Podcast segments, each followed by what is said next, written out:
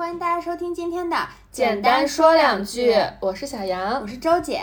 今天这期的内容非常的精彩，我们俩要作为两个导演，跟大家聊一聊我们和明星之间那些劲爆的小秘密。对，聊一聊这些爱恨情仇。因为在我们就职于前一家倒闭的互联网公司之前，我们两个，呃，我是在综艺组做编导、做综艺节目的。嗯，我是拍广告的。嗯，那这两个工作性质肯定就意味着我们有很多很多跟明星合作工作的机会嘛。那可能很多不是圈内人的人。人会觉得我们的工作可能看起来特别光鲜亮丽，嗯，但是，但是我们今天要跟大家好好讲一讲我们在娱乐圈的边边边边边缘摸爬滚打的一些经历。嗯，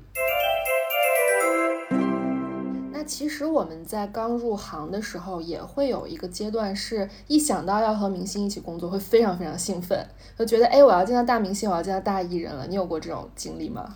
有，当时真的第一次见的一个明星，可能还不算是非常大牌的那种，但是前一天也是上网搜集了他所有的资料，就想着 如果有机会跟他对词呀，或者是跟他讲稿的时候，我至少是要对他非常了解的这种。但是后面见多了就觉得。都不是什么好东西，免疫了，真的都是眼睛鼻子嘴的，而且真的因为他们可能会受很多苦。现在就是我们衡量一个明星在我们心里是不是好明星的标准，就是他敬不敬业啊，对，他屁事儿多不多？对，我们真的不是空口白谈，因为我们真的是。这些年多多少少也见过了不少，可能从十八线到一线都有一些。然后我们也不跟大家啊废话了，就直接跟大家说一说我们见过的、我们合作过的，呃，在我们心里哪一些印象比较差或者哪些印象比较好的明星的这些实际的例子。对，那肯定还是从差的说起了。那当然，先骂的爽一点。先骂谁呢？对不起啊。我们先从大牌开始骂，好。好，好。先骂谁呢？先骂一个呃顶流啊，我不敢不敢 报出他名字的一个某小蔡同学，敢说念人家身份证号算了，你听听是不是律师函在敲门啊？那我先硬着头皮讲完吧，就是我参加的第一档综艺呢，就是一个。当时很火的选秀节目的延伸综艺，那这个延伸综艺就是每一期把比赛过程中当时人气最高或者表现最好的这么一批选秀选手接到我们的这个延伸综艺里面来做一个。呃，剧本杀呀，或者说团综这样的一个性质的节目，那我们当时跟这个顶流接触的这个契机是什么呢？是我们延伸综艺需要，因为是玩剧本杀嘛，需要提供给这些选手一些线索或者一些视频的 VCR 这种，呃，给他们加油鼓励的这么一个视频，然后我们就去到了当时非常火的这档选秀节目去找这个顶流 蔡先生，嗯，对，蔡先生。然后当时其实很简单，就是这些女孩在玩游戏的一个过程当中拿到这条线索，里面就是这位蔡先生的这段 VCR。然后我们就去找蔡先生录这段 VCR，我们大概在片场等了他有三个小时吧。其实提前这个工作的对接的需求已经给到他的经纪人，或者说给到他的助理，他是知道有这一份工作，但是到现场不知道为什么到了呃该出现的时候，他一直也没有出现，就一直在让我们在那等，没有按照你们说好的那个时间节点来来来来出现工作。对这个还好，人家是顶流嘛。然后好不容易呢，就是有机会接见了，因为总共那个视频也就不到三十秒钟的时间，很简单。我们跟他就迅速对完了一遍词儿，就说那可以的话，我们就在这个地方录吧，甚至都不要去布灯光机位，都已经布好了，他只要进来把这三十秒的话说完就好。嗯。然后呢，他先是说，哦，这个词儿有点长，我有点背不下来，你们先给我写个大字报吧。嗯。我们说，这个当然了。我们是专业的，有的都已经写好了，就非常大的大字报，就放在摄像机的正下方，方便他去把它直接读出来，甚至不用背。然后他又开始找机会，他说：“那我再去补一下妆什么的吧。”然后他补妆一下就消失了一个小 时。他是去补妆吗？我们也不敢催啊，就只敢一直问他的助理和经纪人，就说是什么情况。然后经纪人也没有明确的拒绝我们，或者说啊出现了什么情况，你们需要等多久，也没有说就让我们等着。然后后一个小时之后，他终于回来了。回来之后呢，他就又把那个词儿像就装模作样的看了一遍，然后把他的经纪人拉到旁边说了点什么话，然后又换上他招牌爱豆的笑容跟我们说啊，那麻烦你们再等一会儿。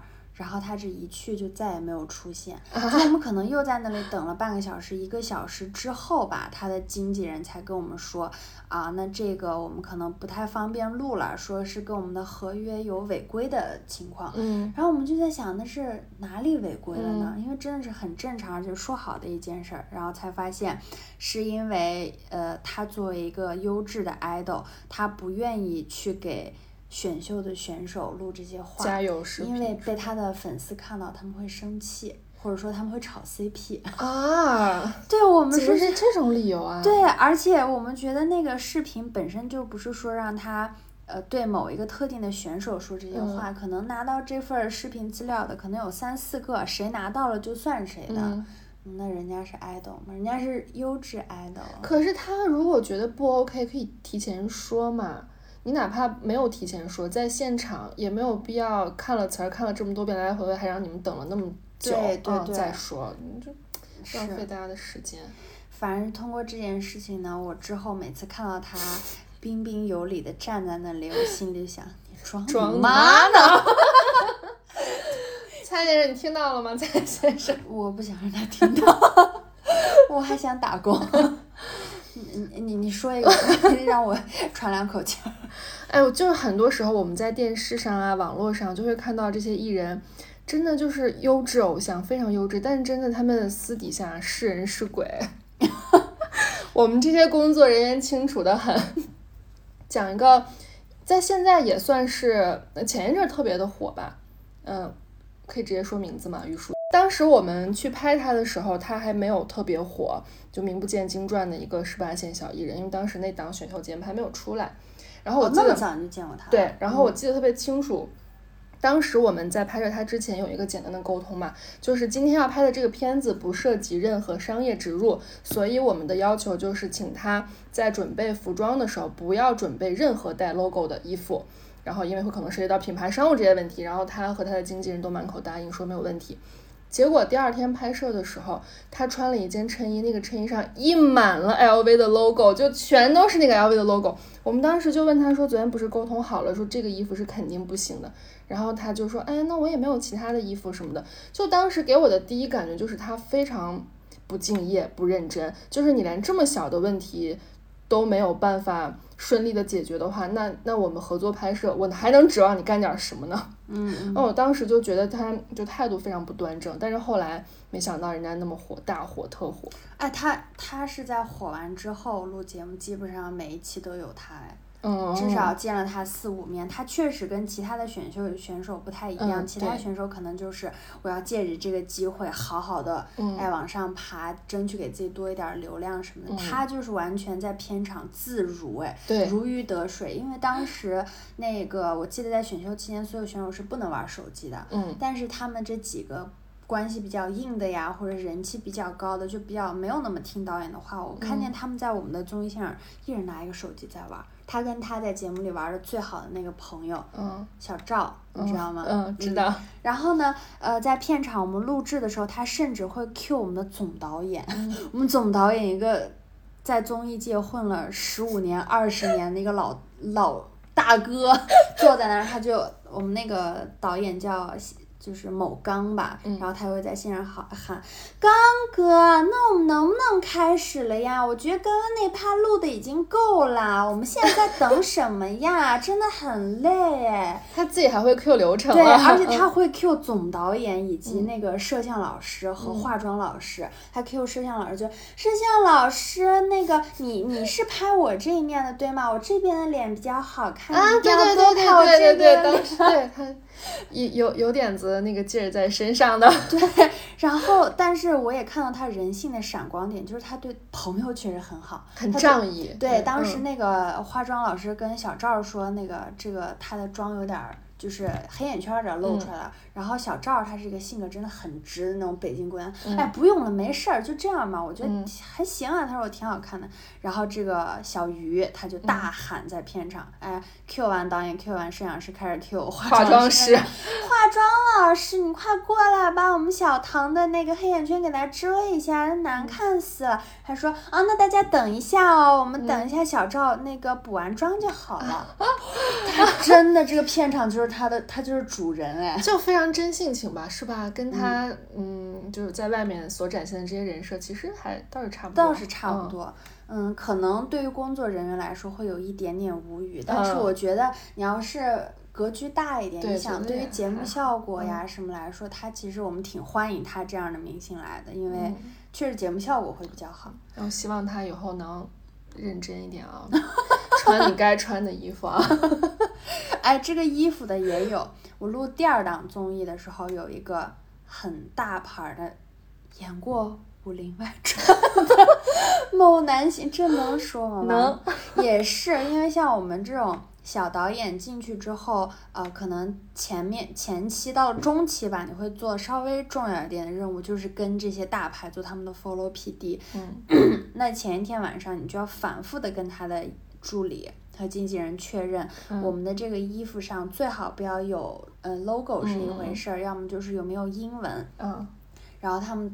都都答应的一口答应的很好，然后第二天你早晨八点起来了，然后在他的门口等到十二点要进行一个采访，然后说啊，那这个老师衣服换完了没有啊？嗯。然后等一下，等一下，等到一点半了，他终于出来了，T 恤上面大大的印着 一行，而且我记得当时他们都特别喜欢穿薛之谦有一个潮牌，嗯嗯，叫什么 Dangerous People。之类的那么一个牌子，然后衣服上大大的画着骷髅头，写着单指三十，危险危险危险，真的很危险。这个时候我们真的很无奈。那一般都是会让他换掉吗？他会配合换掉吗？你会很小心的去跟这个经纪人沟通。那如果你说的态度比较好，他们也会比较配合。但是他可能说，我们就想穿这个颜色的衣服，那怎么办呢？随身的大力胶掏出来，纯黑的那种，就把衣服贴起来，全部贴起来。啊，费劲啊！真是费劲儿。而且我发现很多都是这些，真的是。呃，你动动手指头都可以避免掉的小问题，嗯，他们就是不愿意配合。可能你的总导演可能会在后面说，你这个事儿怎么做，总共就交给你几件事，这都办不好，真的不是我们办不好。是总导演，你听到了吗？你听到了吗？我们尽力了，说了一百遍了，那人家配不配合，真的是看人家的心情，嗯，和睁开眼睛。完，我今天就想穿这个，黑色，是不是有人跟我说过什么来着？哎，不记得，不重要，不重要，我不在乎。哎，我们打工人的难处。啊。还有谁你觉得特差劲儿？还有一个是我听朋友讲的，因为我特别喜欢一个电影明星叫王千源嘛，我觉得他特别硬汉，特别符合我的审美。然后有一阵儿，我一个摄影师的朋友，他跟我说他在重庆拍戏的时候，当时那个剧组的主演是王千源。然后他，因为很多明星在剧组里都是会请工作人员吃饭的嘛。然后那天他们是几个主创，大概也不到十个人一块去吃饭，吃的是类似汉堡这种可能一人一份的东西。然后大家可能就觉得默认吃完饭这个最大的咖会请大家嘛，因为也没有很多人。结果我朋友说那天吃完饭，王千源结账只结了自己那份，然后其他人就傻眼了，觉得啊这样。然后从此之后，嗯，这位明星在我们这里的人设就是抠门男人。够了，别一会儿真的来找我们。对我们 稍微有点那个职业素养，说点人好的，收敛点，收敛点。好，那我们先讲一下印象比较好的明星，就是我先讲一讲刚刚那个顶流，让我们在那里等了那么长时间，最后没有录的那件事情怎么解决？怎么解决的呢？就是因为还有一个导师，嗯，是。S H E 的艾拉姐姐，嗯，陈嘉桦女士，你真的非常好。你说人家在娱乐圈这么稳固的定位，她最后老前辈真的很配合。她那边录不了了，我们去找姐姐，然后她就非常配合的三十秒就往那儿一站，夸夸夸说背就背完了。嗯，就那个我们也有给她准备属于她的大字报。那他基本上都没有怎么看，他就看了两遍，然后自己在心里默默背了两遍。他说这个我没问题的，嗯说来吧，然后就特别开心的就录完了，就很简单，不到五嗯分钟，他还很客气，然后那你们辛苦啦，我走了，嗯拜拜。但我真的觉得他是我的救天世使主，你真的是我的 super star。哎，我就觉得有的时候也会想，这些老牌出道的艺人，尤其是在当时嗯香港、台湾那边比较艰难的出道环境，这些嗯艺人真的德艺双馨。对，而且能火这么多年，确实是有他的道理对对在的。对对嗯，嗯，业务能力也非常强。哎，我还想说一个郭麒麟先生，他也是非常好，也是我刚刚提到的那个。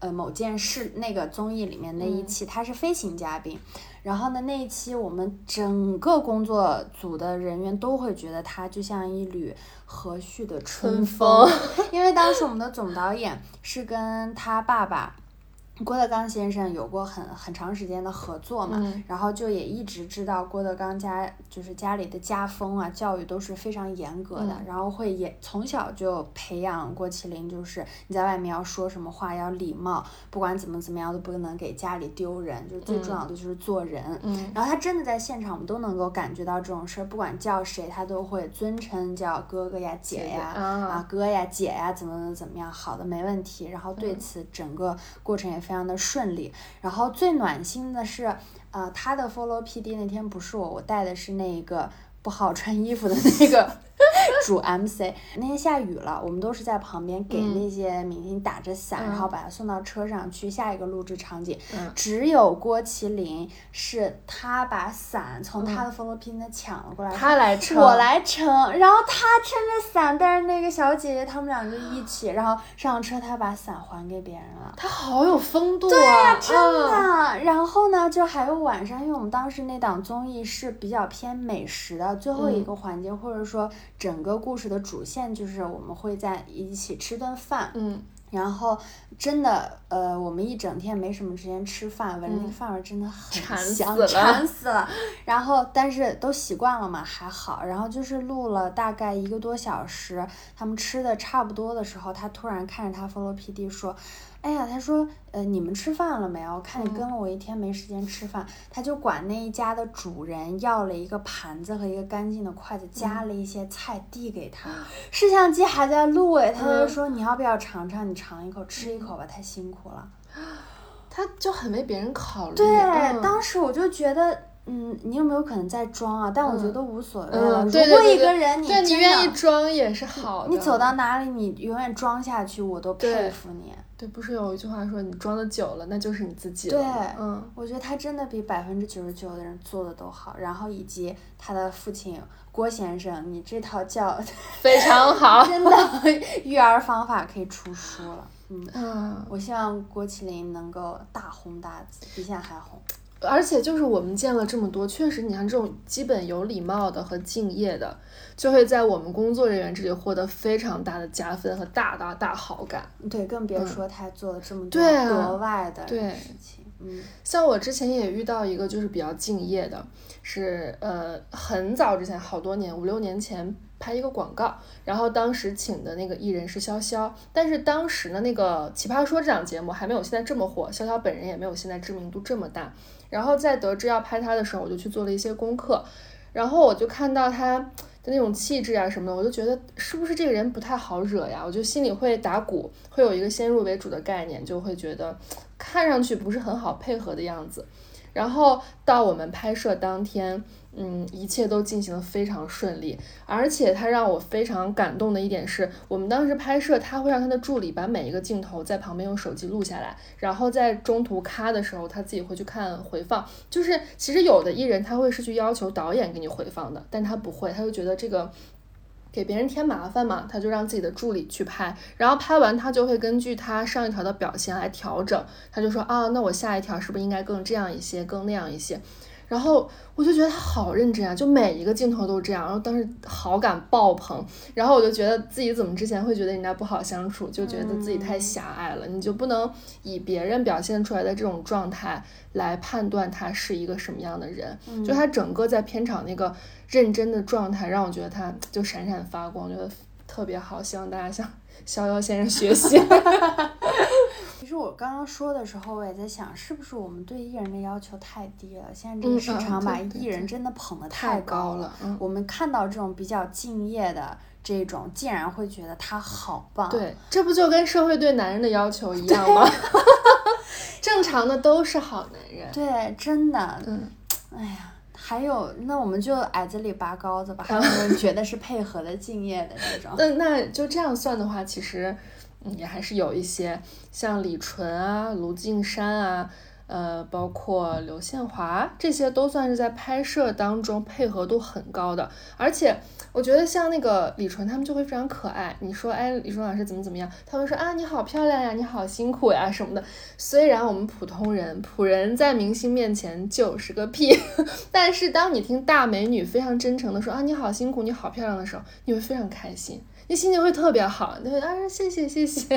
对，就算是他是客套话，你对把你哄开心，把他拍美一点，对，你多聪明啊！真的！非常开心。嗯，呃，不像，嗯，不像赵玲女士啊，呃，据说她是在片场非常的耍大牌和非常不配合。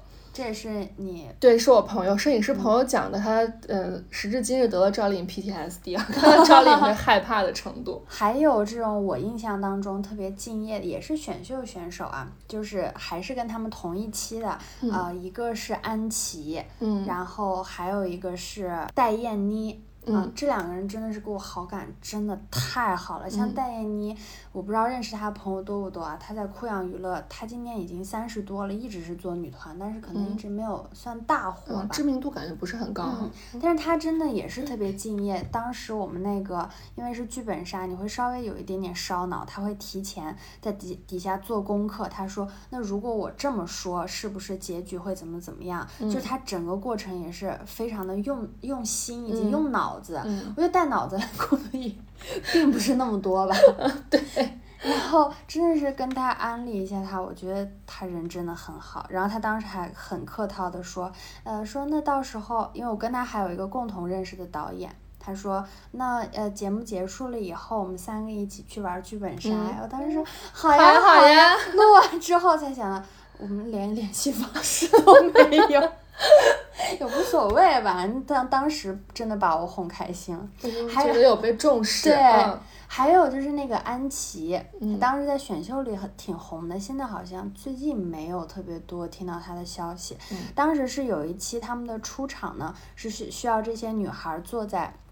黄包车上，因为是个民国主题的，啊嗯，他们需要坐着这个黄包车，然后由我们的制片老师扮演那个民工，把他们拉出来。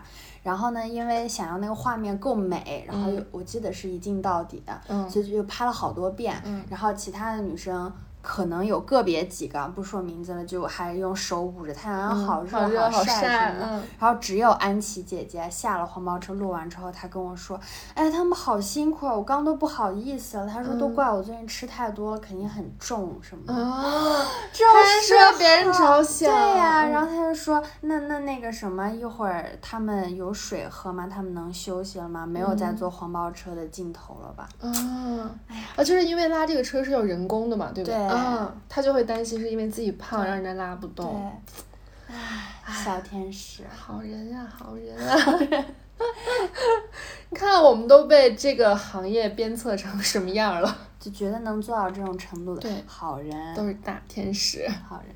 还有这个是我也是我自己没有福分感受到，朋友讲的，说四字弟弟在剧组的时候非常大方，经常会请全剧组的人一块儿吃海底捞外卖。就是你在剧组，因为很多人你也知道大家都很辛苦，你可能没有办法去照顾到每一个人的状态和情绪，然后很多艺人就会选择用这种请客的方式。然后不过一般像海底捞这种规格都算很好的了，而且那么多人，嗯，对，所以四字弟弟不愧是你，可以祝他。走花路。嗯，还有一些更多的事情就是无关明星本身吧，可能嗯。是他们的职业习惯什么，嗯。但确实是因为他们做出的一些行为，导致我们这工作人员会很倒霉，或者嗯是影响到我们心情。心情都不说了吧，可能工作结果都会受到一些对对对影响。可能会被批评啊，会导致你的这算是一个工作中的事故啊什么的。嗯嗯，我人生就是 我两年综艺工作最大的滑铁卢呢，就是被那个穿衣不好不好穿穿衣服的的那个一线男士投诉啊，这个故事是什么样的呢？我是他的 follow PD，然后呢，我除了一一整天跟着他对词呀，告诉他下一步是什么环节以外，还有每一天整个录制结束，我要对他进行一个采访。嗯这采访呢，就是在他们从录制现场到回酒店的这么一段路上，可能也就二十分钟。然后呢，当天是什么情况？是这个录制时间拖得有点长，而且因为呃空调的声音会影响我们收声嘛，然后我们的空调就关掉了，在。七月份的无锡 三十多度，确实是挺热的。他录的情绪就已经有一点点不好了。嗯然后我这边就拿着我提前准备好的采访稿，然后又经过这一整天的录制，然后又稍微改了一下，总结了，我都已经把十五个问题删到七八个了，这样我想简单的采访一下就可以了。然后呢，我问了没有到三四个问题吧，他就突然说，这我在节目里面都已经说过了，他说你可以去节目里面看。嗯 我说，我说不是的，老师，我说我觉得刚刚说的时候，感觉你已经就是情绪很状态很好，然后我嗯觉得这个故事跟我们的主题很符合，我说我们可以再深入的、嗯简单的聊两句。嗯然后他说，我该说的都说了，他说你实在想问，去看节目里面剪吧。嗯，就是一个大数据。然后，但是我确实能感受到他作为一个在演艺圈儿。就是工作了这么久的一个前辈吧，他嗯确实是对节目，他已经是会站在导演或者是编剧嗯角度上去考虑问题。他会说，嗯呃这个部分你跟前面是重复的，我再说没有意义了。他说，嗯我觉得呃，我现在给你采访录制了，你也剪不进去。嗯 他会帮你考虑这个。他说，我现在说了也没用。他说，就嗯这样吧。哎，其实我当时是挺受打击的，就是嗯算是我第一次采访咖位最大的一位嗯明星吧。然后本来以为我就已经很难过了，我就想痛定思痛，回嗯去再总结一下，因为明天还要继续采访他。嗯结果呢，事情远远没有结束。当天录制完十一点多，我们又紧急开会，为第二天的录制做准备的时候，我们的平台方的总导演、总制片人，嗯在五十多个工作人员的开会的会议室里面问说，谁是沙老师的 follow PD？谁是那个不好好穿衣服老师的 follow PD？我就举手了，然后我也不知道是怎么样，他说你坐到这儿来，我就坐在了整个会议室最中心的那个位置，忐忐忑忑的坐下，然后他站着，我坐着，他居高临下的看着我，盯着我的双眼问，嗯你知道今天是 老师投诉你了吗？我我能说，我说嗯我我不知道怎么，然后他说沙老师觉得你问的问题太重复了，没有用心做这个采访稿。所以跑去投诉你了，收到了一个差评。对，我我当时戴着口罩，然后那个眼泪和那个鼻涕就开始往下淌，我真的就是又害怕、嗯又不知道该怎么办，但是也没有办法，就是他也不能再说什么了嘛，就只能是继续开会讨论第二天事儿，然后当天晚上又是紧急。开会，然后做了一晚上的调整，到了四五点，不是针对我这一件事儿，是针对整个工作流程的复盘，然后又说第二天应该怎么办，然后录到四五点，第二天早晨八九点我们又起了，然后又去工作，然后我们的总导演带着我去那一位一线大咖的休息的酒店嗯房间里面，嗯然后他其实也有安慰我，但是他在场面上还是要做足嘛。嗯然后他就把我带到那个明星身边说：“你昨天怎么采访的？把我们沙老师惹生气了，你过来跟沙老师道歉。总是要有一个唱红脸的人。对，嗯。然后我就站在面前，我说啊，那个沙老师，对不起，我说我那个确实是经验不够足，然后我说我今天会把那个采访稿梳理的更好的嗯。什么的，然后然后沙老师呢又是以一副嗯前辈的姿嗯态吧，跟你说都是为你好。啊，小姑娘，我不是，我是为了咱们节目效果好，嗯是为了你好。呃，有些东西咱们没必要重复，对不对？你嗯工作了一天，咱们也希望有很好的结果啊。我说嗯是是是，对对对。导致剩下两期我跟他合作的时候，我连基本能做好的这种像对词呀、跟他 Q 流程啊，我都嗯有一点畏手畏脚的，什么嗯话就是在怕说错，心里想了一百遍才敢跟他说。怕 多说多错。对，真的是，其实后来想想这件事情真的可大可小。嗯，其实你这个采访，就是你不回答我的问题，我们就跳过这个啊流对啊啊程都行。嗯但是闹到了这个层面呢，就会导致 一个普通的工作人员的后半生 都会很不好过。我其实我觉得，因为他在意的点就是，呃，什么跟之前的有一点重复啊什么的。嗯，那其实你可以沟通啊，或者说你这个重复的我就不要回答了，对啊，我们下一个问啊题就好了。嗯，没有必要跑去给差评嘛，我就感觉没有到这个程度，确实是，也是因为那天录制他整个太累了嗯，状态嗯也不好。很想赶紧回去休息了。嗯，没无，既然无处发泄，那就对最底层的这个 PT 嗯发泄一下。就希望各位明星能够心疼一下我们这种幕后的小工作者们。其实你们可能随口一句话，呃，对于我们的领导来说，可能他不会在意是谁对谁错，嗯，嗯，他不会去想这件事情究竟你错误的成分有多少，对呃，可挽回的、可解决的那个成分有多少。就是我们被告状了，我们就是真的要倒大霉了。对，甚至在那个综艺组里面盛行一句话，就是就不管是拍摄的画面不好，声音嗯不好。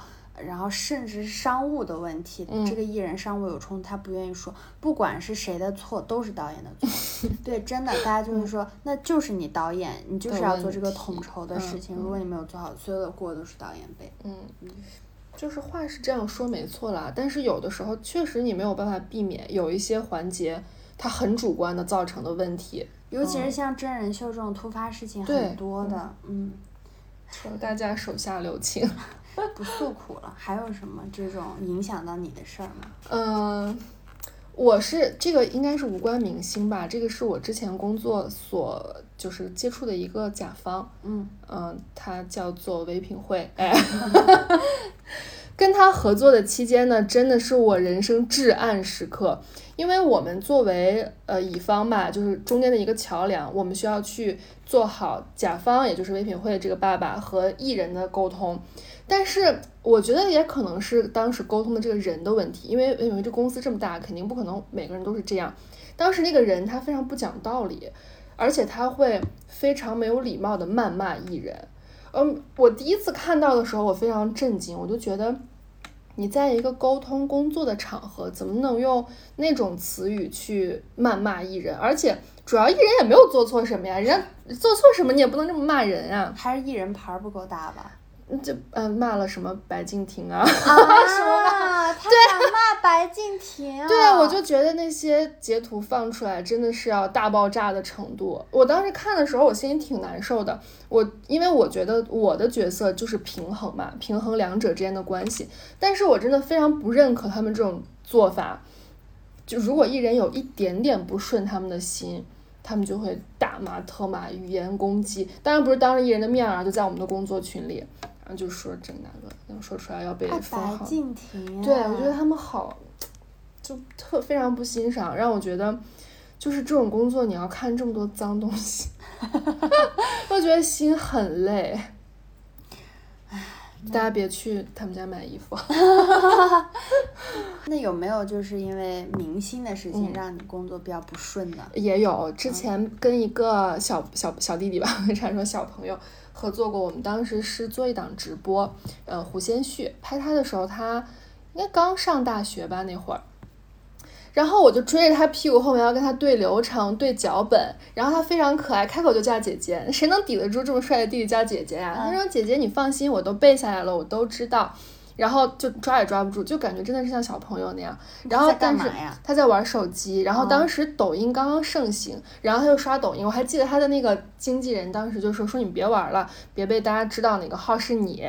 然后他还说哎没事儿，我这不露脸，我就唱唱歌啊什么的。就是你能感觉到是一个年轻人那种特别有活力的，但就贪玩嘛，爱玩。抓都抓不住，不跟我对流程，那我行，我姐姐信你，信你都背下来了。但是真的到直播的时候，他可能就没背嘛，就是没有背那些词儿啊、流程啊，还是就会磕吧，会顺不下来。那他这个环节出了问题，就会导致我的工作不是很顺利，那流程的时间可能会 delay，然后这一趴那一趴可能就连的不是很顺畅，就是这种。但是谁让他叫我姐姐呢？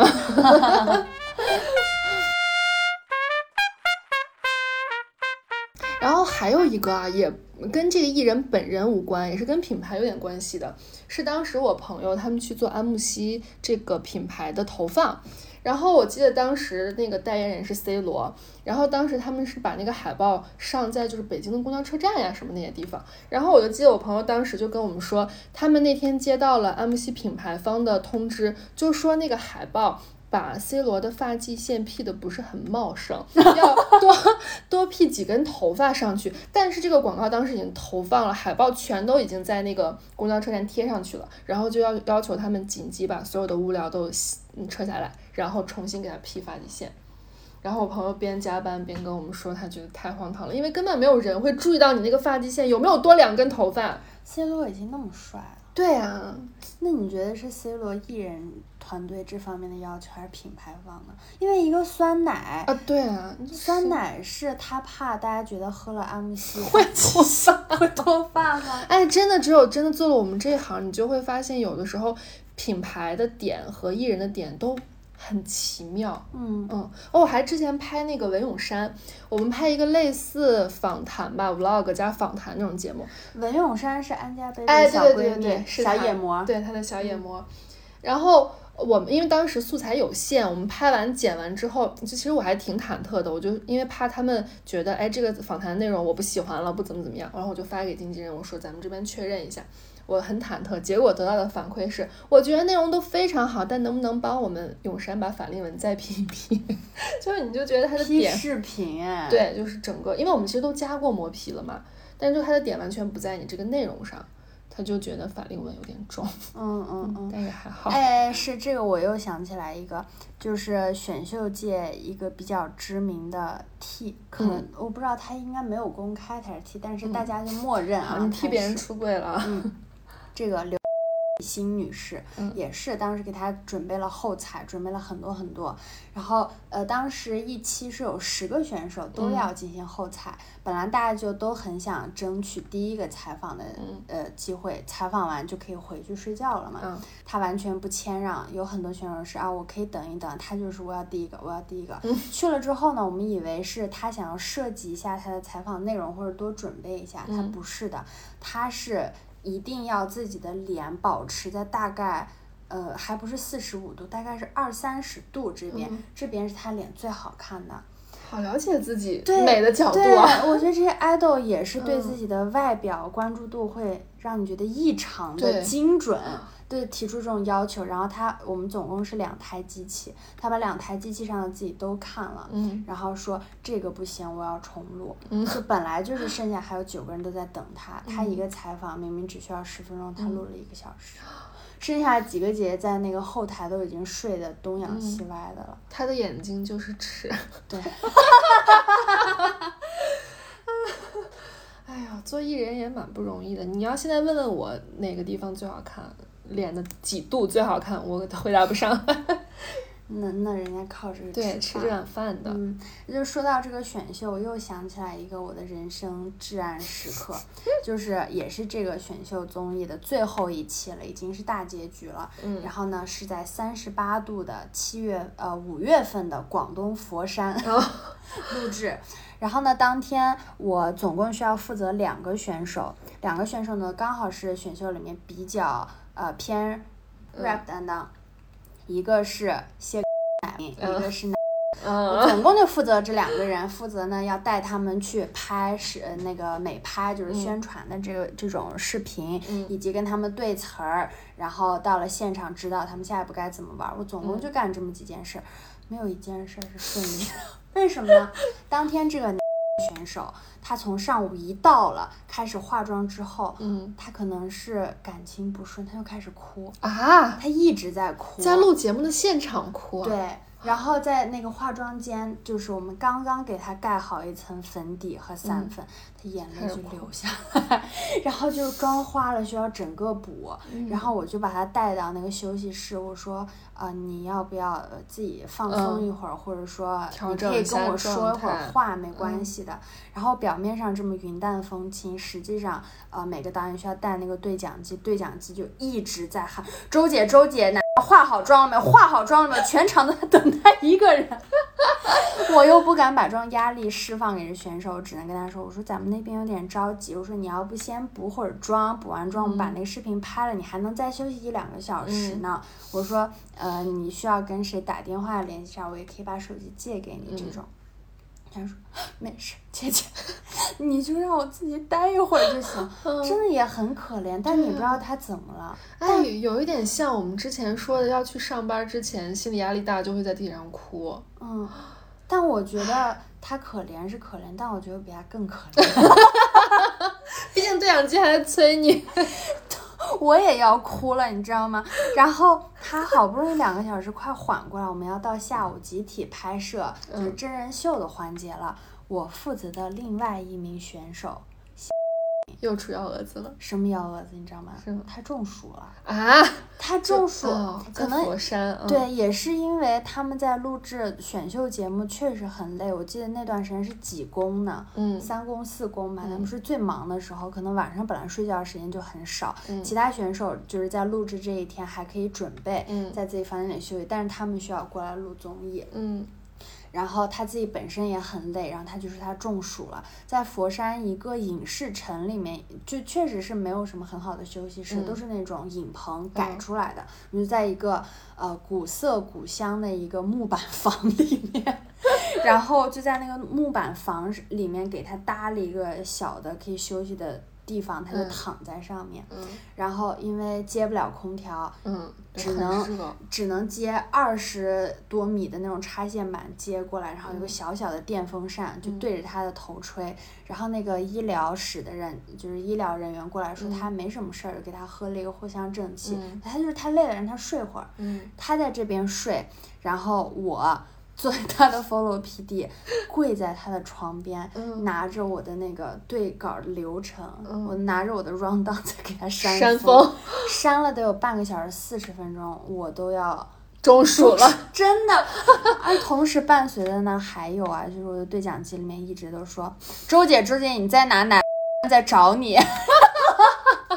要总管两个人，其他人管两个人，这两个人都是在一起的，一起接受对词呀、上场之类的。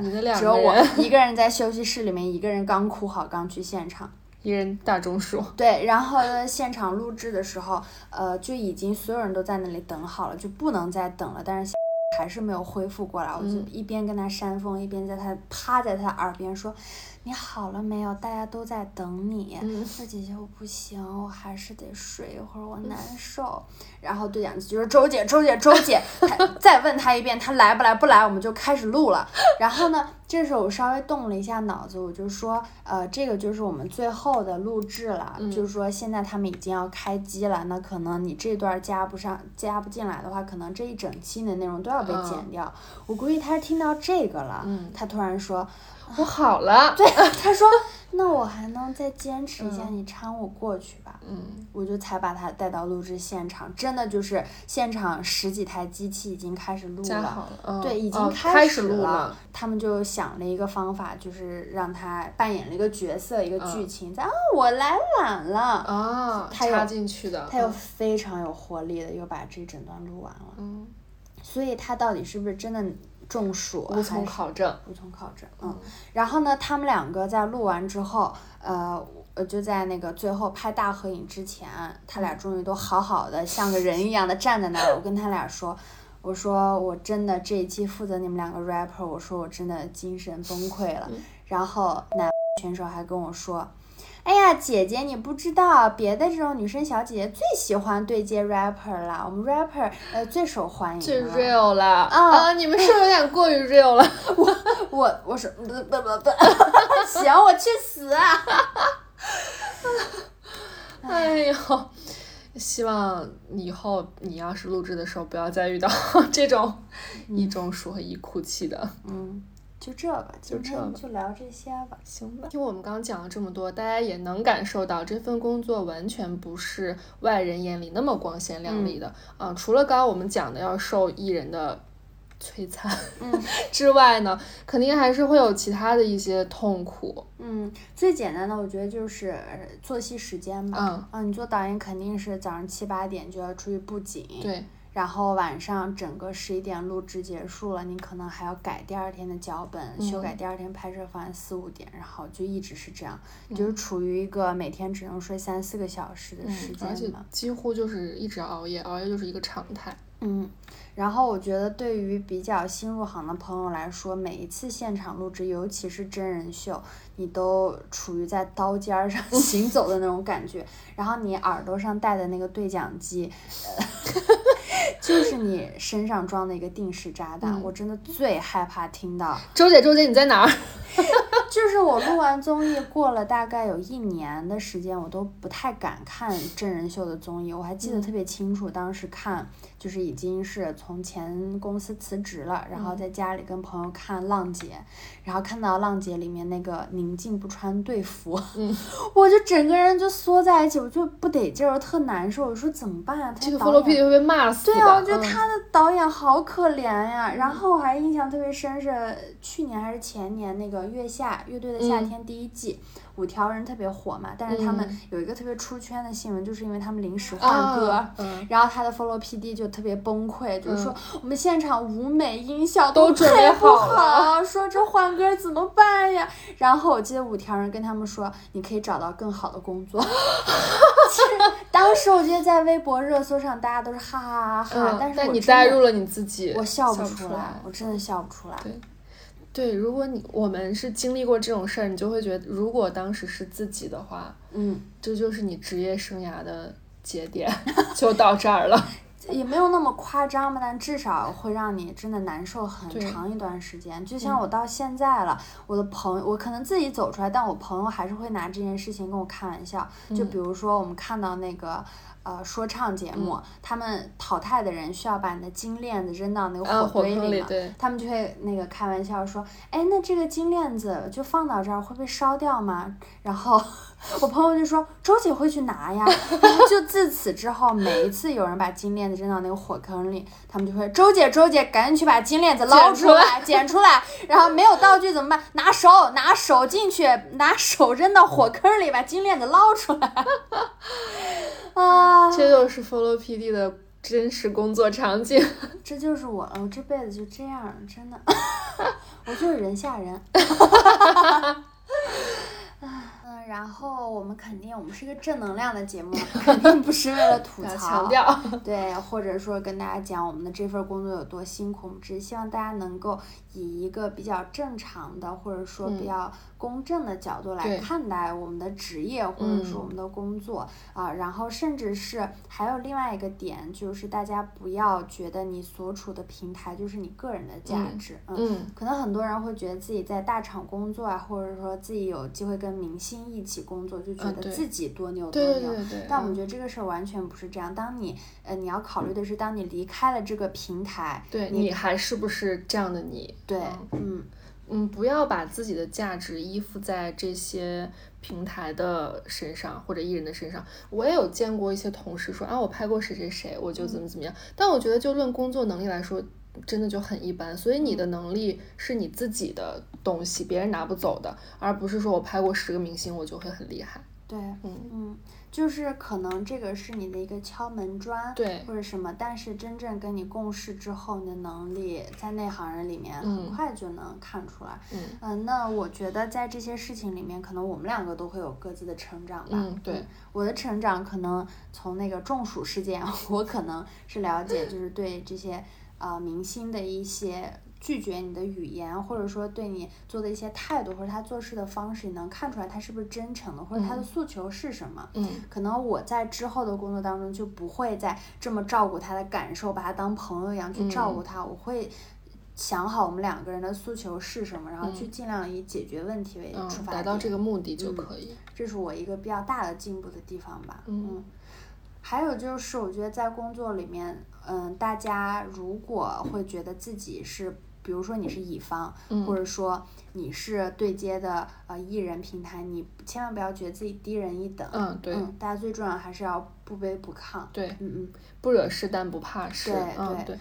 因为大家的目的都是解决问题和工作嘛，完成这个目的，所以嗯，虽然我们就经常会说甲方爸爸呀，什么品牌爸爸，但是其实，在工作的过程当中，你的心态也很重要。如果你自己也觉得低人一等的话，那别人肯定就会欺负你，或骑在你头上，就会做更多不可理喻的事情。嗯，还有就是希望呃大家也是在保证自己工作流程没有出错的前提下，千万要小心，不要被甩锅。嗯，对对对，嗯像一些沟通的邮件呀什么的，可以就是保留好，作为保护自己必要的时候的一些证据吧。嗯，这个真的是下下策了。就是对 当你把自己已经全部都做好了，但是还是不可避免的，比如说艺人没有听你的话，乱穿了衣服呀，嗯，或者说没有按照这个流程上面的时间节点到，你一嗯定要、也要为了保护自己留好一些证据。那我该通知的都已经通知到了，嗯那这个确实不是我的错。至少向你的领导证明你有把自己分内的工作完成好。嗯嗯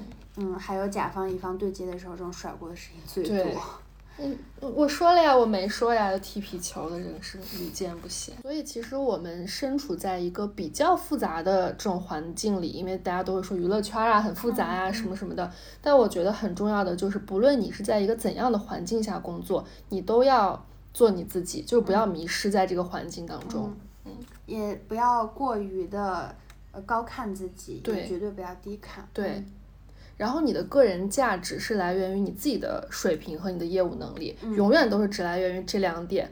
呃，平台和那些东西全部都是外在的一些敲门砖，永远不会代表你自己的真实的实力。嗯所以这些事儿呢，只能带给你一些虚无的光环。当你脱离了这些东西，脱离了这些平台之后，如果你还可以，那才是真的可以。嗯，反正也是希望大家保持自己工作的嗯热情，保持初心，然后不要被一些虚无的光环迷了眼睛嘛。对对嗯，保持真正的自我。好，我们硬硬的上个价值，行，那我们本期节目就到这里啦。下期再见，拜拜